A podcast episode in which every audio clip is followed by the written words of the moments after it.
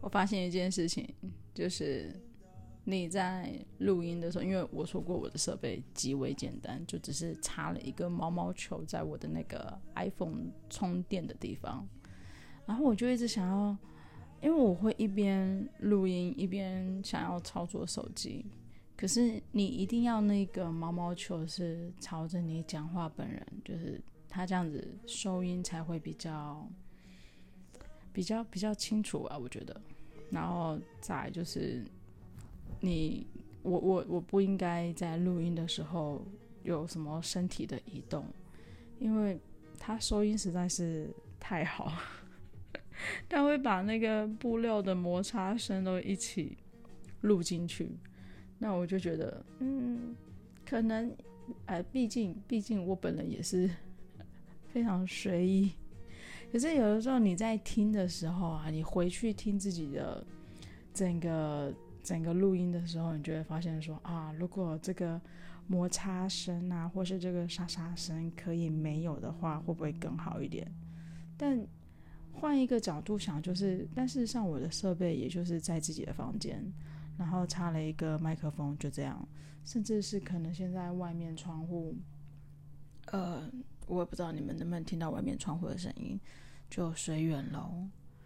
然后早上，嗯，因为我也是刚睡醒了，所以大概声音也没有什么开嗓的概念，或者是我可能等一下喉咙又会卡痰啊，干嘛有的没有的。那因为等一下还没有到出门的时间，在出门之前，我这个时间点平常的我大概就是在在玩遥控器。对，那边这一台按一台，那一台就是新闻也不是很想看，然后最近也没有什么好追剧的。上个礼拜，上个礼拜才刚看完，就是很久以前，也不算很久啊，大概两三两年前的片吧，《长安十二时辰》。这出片好像其实当时的大家评价都很高，然后我就一直断断续续、断断续续看，没有就是。很认真的想要，就是一集一集的好好的追完它。虽然它总共有四十八集，你要一天追完也是不可能的。那总算看到可以有兴趣开始认真追剧的时候，就也大概是十哎第九集、第十集那边左右了吧。当然还有一个原因没有让我想要持续这么有动力去追剧的原因是。你一定要看字幕，对，他那个片，就是可能也是因为剧情的那个时代设定，就是有很就唐朝嘛，然后有很多其他国家的人会来，所以可能在这个戏剧上面，他们一开始选角的时候也会找了，就是不是那种，嗯、中原人吗？我不太确定该用什么文字来形容，就是。他们讲的中文就很有口音，然后再来就是可能也因为是那一个那个古古代的背景，所以他有一些讲话的方式真的也没有那么到文言文。像里面一开始我一直不太刚开始看的时候很难理解，它里面的爸爸是用阿爷，可是我们以前看古代剧讲说不就是爹爹吗？爷这个字不就是是爸爸的爸爸，但是他是用阿爷在形容爸爸，所以我光是那个代入感就大概花了一点点小小的时间，所以没有刚开始看这出片的时候没有很有动力想要全部看完它，因为就觉得、哦，我好难融入剧情。那但是它其实整体的拍摄手法跟它故事的叙述内容，还有它剪接的方式。其实讲实在话，是真的是好好看的。除了我自己有语言障碍这个点之外，我觉得我会推荐给其他人看。然后那天我就是自己看一看嘛，然后我就回家跟我爸讲说：“哎，我跟你讲，这出片还蛮好看的，你要不要考虑看一下？”然后我就带着他看了一二，诶，他来陪他看个几集而已吧。结果他追剧的那一个进度比我还要好诶。自己已经一路从第一集看到四十八集，而且他几乎是他以前看陆剧啊，他就很喜欢快转，他看到不喜欢的段落，他就会跳掉。然后他说他这出片没有快转，因为他说他快转之后就不知道他在演什么了。这是真的。你这一个电视剧真的不适合快转，你只要有一个段落没有追到，就是哪怕是三分钟、五分钟的剧情，你没有追到，你可能因为它每一个剧情的连贯，或是你看这一幕跟上一幕好像是没有关系，可是它绝对会在后面有一个某种程度上的连接，然后你才会恍然大悟，哦，原来那个时候他讲的就是这个意思。所以这出片真的非常不要快，不要快转，因因为你快转之后，你真的不知道在干嘛了。然后我其实没有全部追完，因为我跟我爸一起看的时候，他的那个追剧的进度就比我快，他就已经一口气自己看到四十八集结局了。然后我在家里跟他一起看的时候，他前面看看他说，所以我已经知道结局，但对于我而言，我自己目前看到的进度是三十五集。但是他已经看到四十八集了，就是完结篇。然后我就想说，好啊，那算啦，我三十五集之后也不用看了，因为我已经知道结局了。就是最终的大 boss 是谁，或者是呃每一个人的结局是什么的时候，我想说，啊，那中间那种每一个曲折，我就觉得我就没有看了。所以我的段落就从三十五跳到四十八，中间在干嘛？I don't care。然后我就跟我爸讲说，诶，不知道这个会拍第二季哦。那我就边上网搜寻，然后他真的好像有预计要拍第二季。然后在我还不知道他第二季的那个剧名之前啊，我这边跟我爸开玩笑说，他现在是长恩十二时辰，那他第二季不就变成二十四？结果他真的就是用二十四时辰。他说，你要说他有创意呢，还是要说啊没创意呢，还是要说他有连贯性？就是 anyway。按照这个进度的话，你可能就是十二、二十四、三十六、四十八。可是我觉得以他这种呃费用相对高的大制作，然后呃演员需求量又这么大的一个戏剧的话，我觉得你要拍到第三季应该很拼了。事实上，你在看他第一季在拍的时候，他里面的人啊选角的，我就觉得他演员很多。可是很厉害的是，你看他们这些演员虽然多。每一个人都有他的存在感，每一个人的演技都都很清楚的刻画那一个角色的作用，然后也不会被别人吃掉什么角色，不会因为身份啊，或者是他里面的角色设定，你会去模糊掉他的那个人的存在感。就不得不说，呃，当然因为中国对岸那边。你的人就是多嘛，所以他可能在选角上面，呃，每一个人的专长特点，他可以去做到很很仔细的刁钻。这不是说要长人志气，灭自己威风。诶，长人，诶，这句话怎么讲？长人威风？哎，反正就就是那一句话。我我这是一个，嗯，讲实在话，我也没有念很多书啦。那。就是我觉得去欣赏别人的优点，并不是一个一个很怎么讲，好像很上智的、很上智的行为。在我们以前学生时代的时候，你也会想要跟那一个成绩好的同学当朋友啊。但至少在我的那个年代是这样，就是到了考试的前夕，可能那一个礼拜的时候啊，就是考班全班前三名的时候，瞬间就变成全班最有人气的好朋友。每个人都想要问他问题，就是待到下课时间就会冲到他的座位旁边问他说：“哎、我问你哦，那个第几页那个第几题啊？你知道那个解法啊，那个算法是什么意思啊？然后还有那个英文那个文法为什么是这样子变字？”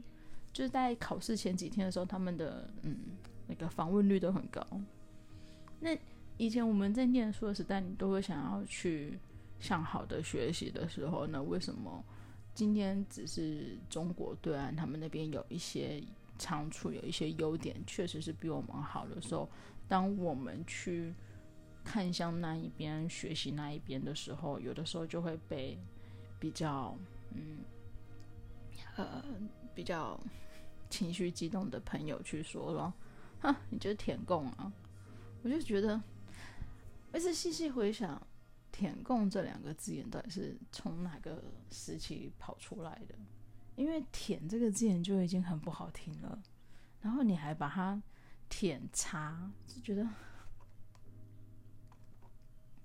到底是到底是谁想出来的？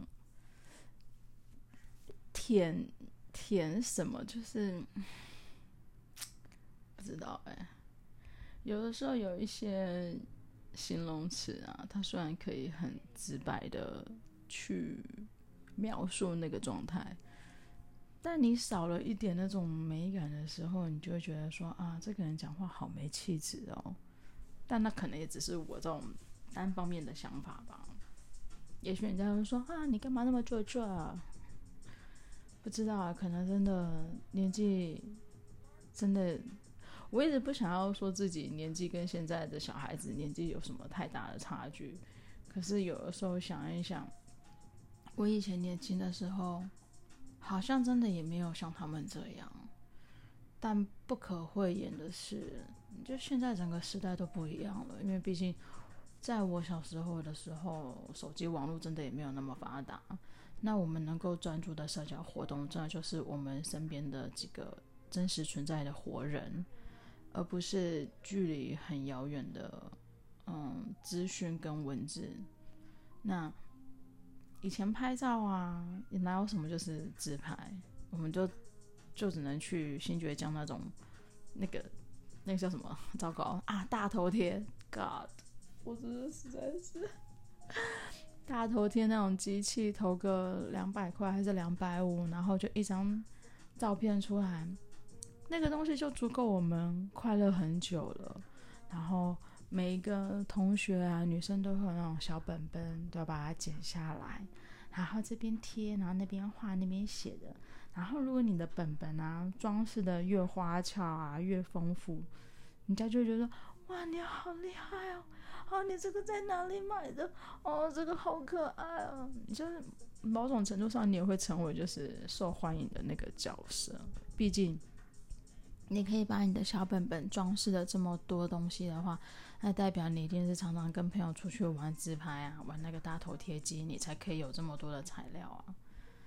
但那也是我们那个年代的娱乐活动，所以如果是我那个年纪，然后放在现在这个环境的时候，我觉得我一定也会跟现在的孩子一样，因为我们接触到的资讯就是不同啊。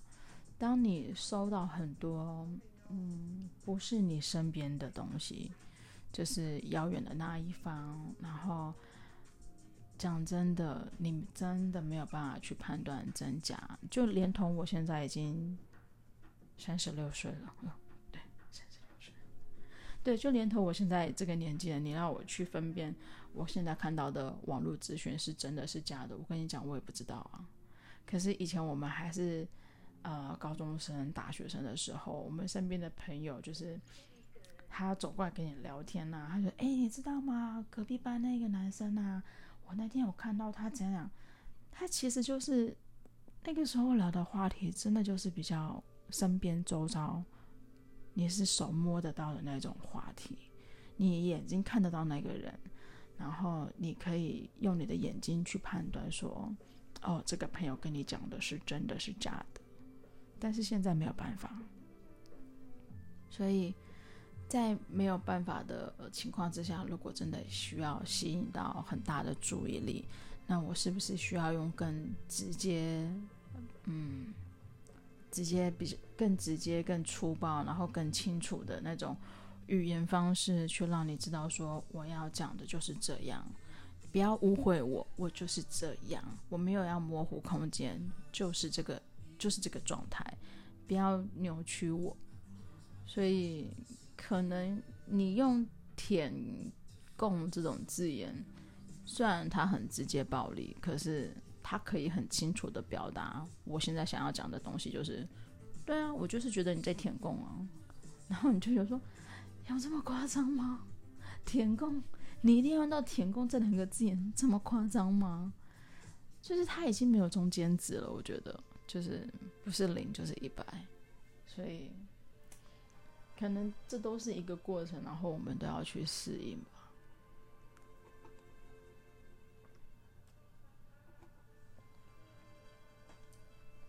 嗯，然后其实我刚刚录这个，就是还有心里还有另外一个话题想要聊，但是我不知道为什么。就会先聊到《长安十二时辰》，然后又聊到天宫。我跟你讲，你没有写那个就是标题顺序的时候啊，你就是真的是随心所欲想到讲什么，然后话题就会跳来跳去。我不知道这样到底算好还是不好。当然，对我自己而言，我就是很爽啊，对不对？我想到什么就讲什么，然后就是真的做自己。可是对于，呃，受众，对于在听的那个人来讲，他会不会觉得很奇怪啊？就是啊，你现在讲 A，那你现在要给我跳到 B，然后你又扯到 C，哦，你到底要讲什么？就是我不知道，哎，我觉得还是回到我自己想要做 podcast 的问题的那个点上好，就是我就是想要做自己而已。至于。至于什么听众啊、点阅率啊，看一看就好了。反正这个东西对我就是一个生活日记的，怎么讲？记录、抒发，嗯，随便啦。就是我也没有什么想要，这就是斜杠的概念吧。哦，对，我之前才知道，我有一个朋友也是在做 podcast，但是我真的非常的低调，我没有跟任何人讲说我在做 podcast，因为。我的内容也不是一个就是很有教育性啊，或是值得分享的东西。我就是一个碎嘴的老太婆。Anyway，我那个朋友做的 Podcast 的话啊，我现在熊熊忘记名字了，因为我记忆力真的很短暂。他好像就是因为他是妈妈，所以他好像他的内容是跟妈妈有关系的，就是亲子育儿之类的。然后目前。我哎呀，好像有第二集还是第三集出来了吧？但我也还没有去听呢，很过分！明明自己的朋友有在做 podcast，然后我居然没有点进去听。对，就是嗯，我本身对于亲子活动育儿这件事情非常的无感。然后，那他就是在讲这个，那我想说，一来我没有小孩，二来我不准备有小孩。那我干嘛要听这个？三来，我跟其他有小孩的朋友相处的时候，我也不会去管人家的小孩，所以小孩这个话题对我来讲就，就根本就是零啊，就是我没有完全想要去去吸收的内容，所以 I'm sorry，我亲爱的朋友，但呃。我会尽量在下一次，我如果下一次录音的之前，我会先去呃稍微看一下你的频道，然后我可以在我自己的录音当中，就是稍微分享一下你的频道。毕竟我真的也没有什么那个观众，这不知道，但最起码我我我可以告诉我自己说，哦，我有知道你在干嘛，就是本来就是做一个心得分享，然后。好了，现在扯得好远。我要讲的就是昨天晚上，我突然想到，哎，算了，这个话题有点大，留到下一次录好了。因为我前面已经讲那么多废话了，我如果再把这个话题打开的话，我也真的是不知道我要录到什么时候。再回到我朋友好了，就是他是妈妈经育儿经的 podcast。我就有想过，我要不要跟我的其他朋友讲说，我也是有在录制 podcast。可是，嗯，我自己私底下这一面，讲真的，我也很少在朋友面前展现出来。我觉得每一个人都有一个状况，就是呃，所谓人前人后。你自己一个人的时候，跟你旁边有一个朋友，然后那个朋友的等级又不一样，就是全部都是因人而异。那以我的状况呢，我觉得我很明显，就是像我现在这个状态，老实讲，大概连我自己曾经同居的男朋友也都没有看过，那我就觉得。我会想要展现出最舒服自己的状态，但可是我又会担心、害怕别人可能会去，嗯，批评我说：“啊，你怎么会是这样想的呢？”又或者是“你干嘛要做这种事情啊？你很无聊哎！哦，拜托，你可不可以做一点有意义的事情啊？”那我就觉得，这就是我。我为什么要做我自己的时候还要经过你同意啊？我平常在外面的时候已经做了多少次你想要我做的事情了，现在回到家我做我自己还不行吗？那种就是那种状态。所以讲实在话，我这一面，嗯，包括连我自己的家人，我都没有让他们看过，是不是活得有点累了？这样。可是我觉得每个人的内心都会有一个。真的是属于自己真正的想法，然后就是我爱怎么样乱就怎么乱，我爱怎么懒就怎么懒，然后或者是我就是喜欢东西要收得很干净，你管我，我就是要这样。觉得每个人内心都会有这种，就是真的是属于自己。导致于我为什么没有跟我其他朋友在讲说我有在做 podcast 的原因，就是在这边，因为因为在自言自语的过程当中，就是自己跟自己对话，那就会是我最放松，然后我想到讲什么就讲什么，那会有很多废话出来，那这些废话并不是每一个朋友跟你相处过的朋友他会想要去知道的。咨询，哎，他这样很奇怪。那我现在录这些，然后听这些的，你们是，嗯，我说过了，我的 podcast 是属于背景音乐概念，就是你可能在打扫家里的时候，或者是你在煮饭的时候，然后你想要有一个声音在旁边。那每一个人就是不同啊，有的人会听新闻啊，有的人会听音乐啊，有的人听广播。那我的部分呢，就是属于。Podcast 这种，呃，淡淡的讲话的背景音乐，好像在讲什么内容，但是那些内容一点都不重要，你爱听不听都没关系，真的不用放注意力在我的语言上面。它就是有一个对啊，我以后要把我的频道名称改一下好了，睡觉的老太婆。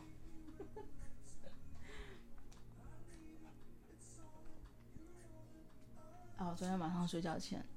那边滑脸书，滑滑滑，然后就是最近都会跳出很多在诶嫁来台湾的中国女生，她们的她们的观点对于台湾的心得，然后其中就有一个女生在分享说啊，你们台湾啊，三十几岁、四十几岁没有结婚啊，大家都稀松平常。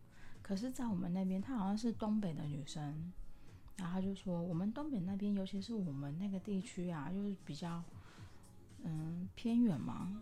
我忘记她的形容词是什么了，反正就是她的意思，就是说，你只要超过三十还没有结婚，所有人都觉得你有病，尤其是你的爸妈，就说，哈，我爸妈每天在那边说什么，我把你养到大，结果你都还没有结婚，那我要怎么去去外面就是。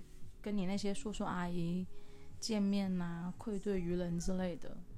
然后他就说：“我来到台湾才发现，哎，你们这边到了四十岁没有结婚的，大家都无所谓耶。”然后他，我听完这句话的时候，就是看完这个片段的时候，我就突然想到，嗯，我好像前两个礼拜自己也遇到这个事情，就是我跟我姑姑出门，就是要办一些手续，办一些工作。然后我姑姑就在车上跟我聊工作的事情，关心我的工作进度状态。啊，讲完之后呢，然后他就话锋又转到说：“啊，那你身边也都没有找个人啊？你就自己一个人，然后也没有时间交朋友。那你这样子呢？你都不想要结婚吗？”然后我就说：“没有啊，我真的对结婚这个念头从来没有过。因为老实讲，毕竟面对自己家里长辈，有一些真实话还是不好说的。我当下内心的 OS 就是。拜托，你也不想想看，我们家有多少失败的婚姻？你怎么好意思还要叫我结婚呐、你随便指一个，每一个都是离婚状态，然后你现在回头叫我结婚，什么概念？人家都是说好东西要分享，你现在这种不好东西还要叫我去做，你少，你到底什么概念？当下内心的 OS 就是 What the fuck？然后我就一直说没有啊，我就觉得一个人很好啊，就是我们也没有遇到想要结婚的人，就开始打打太极，就是。讲一些似是而非，然后就是礼貌嗯那一类的话，然后我就觉得，为什么为什么女生到了这个年纪都会被问啊？可能男生也有吧，但我不是男生，我不知道。反正我觉得，为什么到了某一个特殊年纪的时候，大家都会开始关心说。啊，你怎么还一个人？你这样子不会觉得很无聊、很寂寞吗？那你生病的时候怎么办？谁照顾你啊？就想说，Come on，台湾呢？Hello，随便出去就有药局，就有诊所。你出去看个医生很难吗？而且你有健保，你现在跟我讲说，你现在找一个对象是要找一个照顾你的，我真的觉得超级不可思议，有够没有建设性的，你不要找一个，你还要回来照顾他就不错，还你还指望别人照顾你？你自己照顾自己不好吗？